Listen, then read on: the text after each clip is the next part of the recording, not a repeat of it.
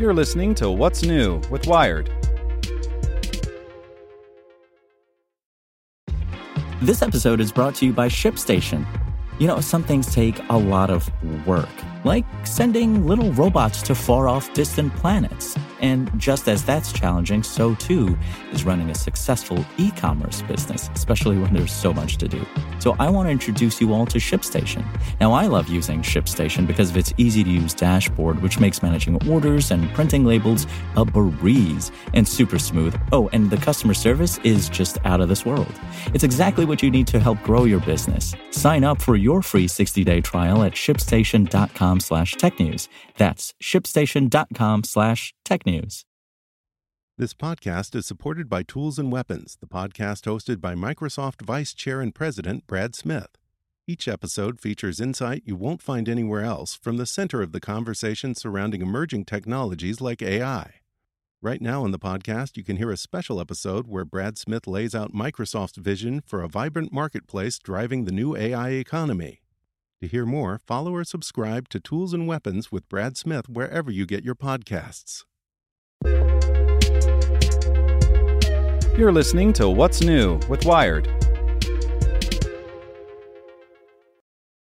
It's Friday, August 12th. I'm Zeke Robison. Today we're talking about how the moral framework of future generations may be a radical departure from the past. Make sure to listen to the end to find out what other Wired podcasts you can check out today.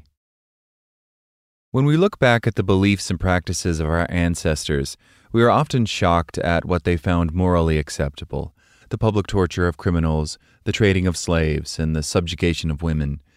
The history of moral change, change in what is and is not considered morally acceptable, encourages greater skepticism about our current moral beliefs and practices. We might like to think we have arrived at a state of great moral enlightenment, but there is reason to believe that further moral revolutions await. Our great great grandchildren may well look back at us in the same way that we look back at our great great grandparents, with a mixture of shock and disappointment. Could they really have believed and done that? Taking this possibility seriously leads to two inquiries. First, we should investigate the mechanisms of moral change and revolution. Second, we must consider the ramifications of future moral revolutions for those of us alive today. Although elements of both inquiries are dotted across existing academic disciplines, there has been limited effort to undertake a single coherent and systematic study of them. So, why did historical moral revolutions take place? And what might cause them to occur again? In his short history of ethics, the philosopher Alasdair MacIntyre describes the relatively simple morality of the Homeric epics, where goodness and virtue, to the extent that those terms have synonyms in Homer, are associated with performing a set role in a hierarchical warrior culture. But by the time Socrates is annoying the Athenian authorities, the situation has changed dramatically. Denizens of the seafaring, trade dependent Greek city states are much less certain about moral concepts and ideas and have to reshape their moral practices to accommodate new social realities. MacIntyre's comparison of moralities is consistent with the finding that geological, ecological, and economic realities often shape our moral practices. For example, anthropologists have long noted that egalitarian resource sharing norms are more common in hunter gatherer tribes than in traditional agricultural societies. They have also noted that moral disruption is more common in open, trade dependent societies than in closed, self sustaining ones, as was the case in the Greek example. Indeed, the history of ethics is, in many respects, one of revolutions caused by changes in how open and closed societies have been to other ways of life. Technology also plays a key role in changing moral beliefs and practices.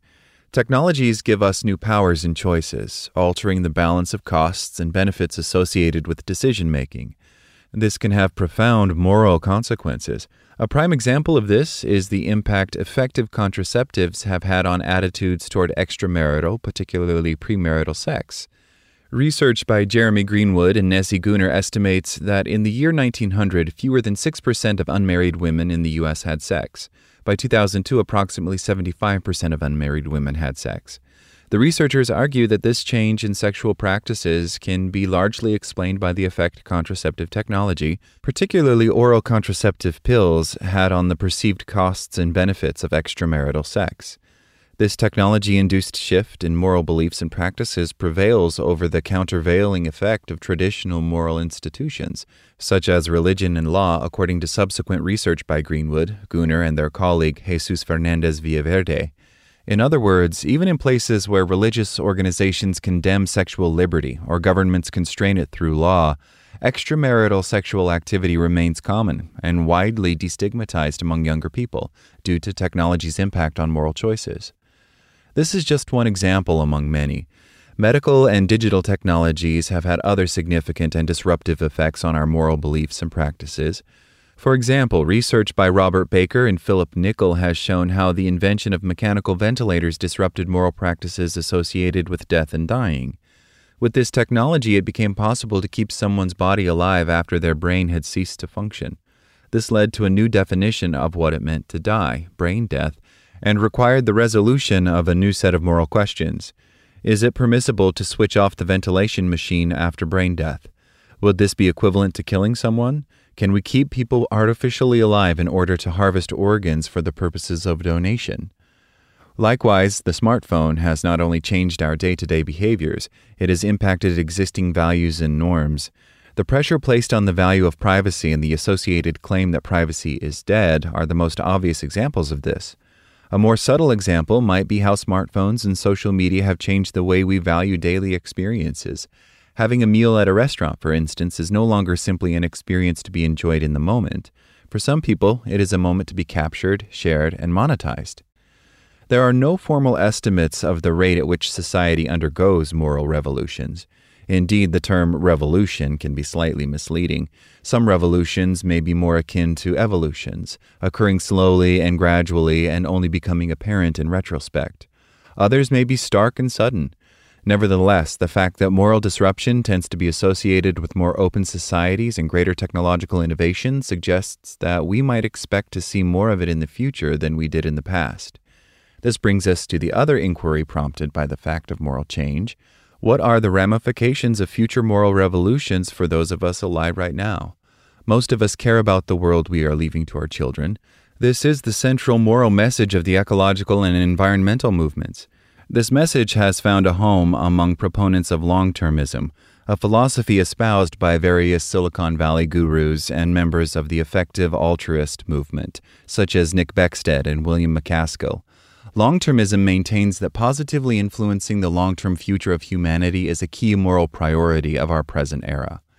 Some people argue that long termism is a dangerous idea because it can encourage us to prioritize speculative futures over the actual present. But you don't have to embrace the most extreme versions of this philosophy to agree that future generations are a source of present moral concern.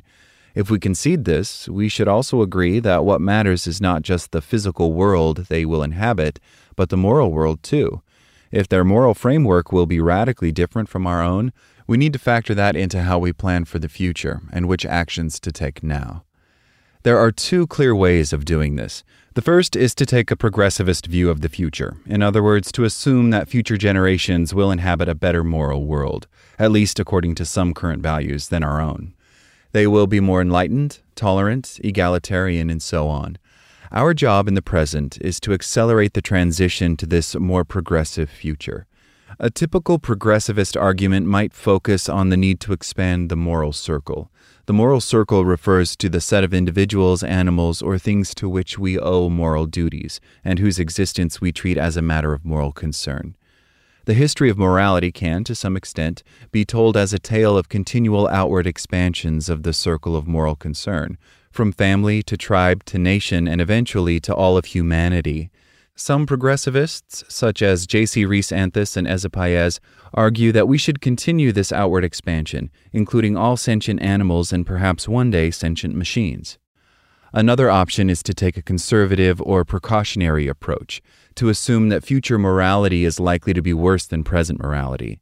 Proponents of this view can justify their caution by pointing to historical examples in which societies, in the name of progress, got things terribly wrong. For example, the 20th century's dalliance with authoritarian communism, often pursued by people who saw themselves as moral revolutionaries, resulted in a number of moral catastrophes famines, mass imprisonment, draconian thought control. Why risk repeating those mistakes? The conservative perspective is tempting. There seem to be more ways to get values wrong than right. This is a point often made by those worried about the risks of superintelligent AI, such as Nick Bostrom and Eliezer Yudkowsky. They argue that the set of value systems that are friendly to humans is narrow and fragile. It is all too easy to fall outside that range of values and do things that are contrary to human flourishing. Given the history of moral error and the fragility of values, our job should be to preserve the existing moral order as much as possible, instead of seeking progressive change. Present day regulation of emerging technologies is often guided by this precautionary ethos. We have our current system of values freedom, dignity, equality, and so on and we need to ensure that these values are not harmed or undermined by morally disruptive technologies. Progressivism and conservatism are not mutually exclusive, at least not across the full range of moral concerns. We might take a progressive attitude towards certain values, thinking that we need to expand them or cast them off, and a conservative approach to others that seem too precious to risk any loss. But both progressivism and conservatism tend to imply a great deal of certainty about future morality. They assume that we can predict whether the future will get things right or wrong. Such certainty is not warranted. If morality does change radically over time, perhaps we should be humbler about our present moral beliefs and attitudes. One way of embracing this uncertainty is to adopt a stance of axiological open mindedness toward the future. We can get a sense of what this might entail by considering how it works today. In his book, The Geography of Values, Owen Flanagan explores the moral differences between cultures and argues that we can learn from this diversity. As an example, he points out that many Western cultures are wedded to an ethic of individualism, while Buddhist cultures reject that ideology, arguing that fixation on the self and its flourishing is often a source of suffering and frustration. At first, these value systems might seem alien to each other, but they both sustain meaningful ways of life. What's more, people from these cultures often experiment with elements of both. Flanagan argues that there are often good reasons for them to do so and suggests that we remain willing to experiment with different moral views. Where Flanagan focuses on geographical moral diversity, we can focus on temporal moral diversity. In other words, we can approach the moral future with a degree of curiosity and excitement, neither as zealots promoting change or reactionaries opposing it, but as tourists willing to experiment with it. How can we do this if we don't know what the future holds? Two strategies present themselves. First, we can bear in mind the oft quoted line from William Gibson the future is already here, it's just unevenly distributed. Scattered around our world today, perhaps in emerging subcultures and the imaginations of science fiction authors, are the seeds of future moralities. If we are willing to explore them, we can get a sense of where we might be headed. Second, we can design our social institutions so that they enable greater normative flexibility. One way to do this would be to use abstract standards rather than precise rules when legislating for the future. For example, we can create laws that focus on transportation and communication in general, rather than on particular modes of transportation and communication, such as the automobile and phone. Another option would be to enable easy amendment of any formal rules, laws, regulatory codes, or guidelines to streamline adaptation. More important than either, however, would be adopting a more experimentalist approach to social morality. Instead of just waiting to see what will happen, we should actively create spaces, perhaps we could call them moral sandboxes, for subcultures to test the moral waters without committing an entire society to a new moral code. For instance, there are emerging technological developments in brain to brain communication that might allow people to feel what other people feel, see what they can see, or share their thoughts. To some, this nascent technology is terrifying, an attack on our ethic of individualism, and a step toward a Borg like society. To others, it is exciting, holding up the possibility of greater intimacy, empathy, and collaborative problem solving. Instead of committing to either of these views right now, we could facilitate controlled and carefully observed experimentation to explore the effects of this technology on existing values, such as autonomy, self control, intimacy, and empathy. There are, of course, limits to what we should experiment with. The Nazis were moral revolutionaries, but not in a good way. We cannot be so open minded that we lose all sense of right and wrong. There are perhaps some values that should remain foundational, but there is a balance to be struck between the extremes of progressivism and conservatism. Make sure to check out our other Wired podcasts. Today in Wired Business, we look at how Amazon workers in the UK walked out in a cost of living rebellion. Checking in on Wired Science, monkeypox originated in animals. Could it spill back into them? And on Wired Security, we look at the big takeaways from the FBI's Mar-a-Lago raid. Listen to these stories and more at wired.com/podcasts. Thanks for listening to Wired. Check back in tomorrow to hear more stories from wired.com. Want to learn how you can make smarter decisions with your money? Well, I've got the podcast for you. I'm Sean Pyles, and I host NerdWallet's Smart Money Podcast. Our show features our team of nerds, personal finance experts in credit cards, banking, investing, and more. And they'll help you make the most of your money while cutting through the clutter and misinformation in today's world of personal finance. You'll get clarity on strategies to help you build your wealth, invest wisely, shop for financial products, and plan for major life events. Listen to NerdWallet's Smart Money Podcast wherever you get your podcasts.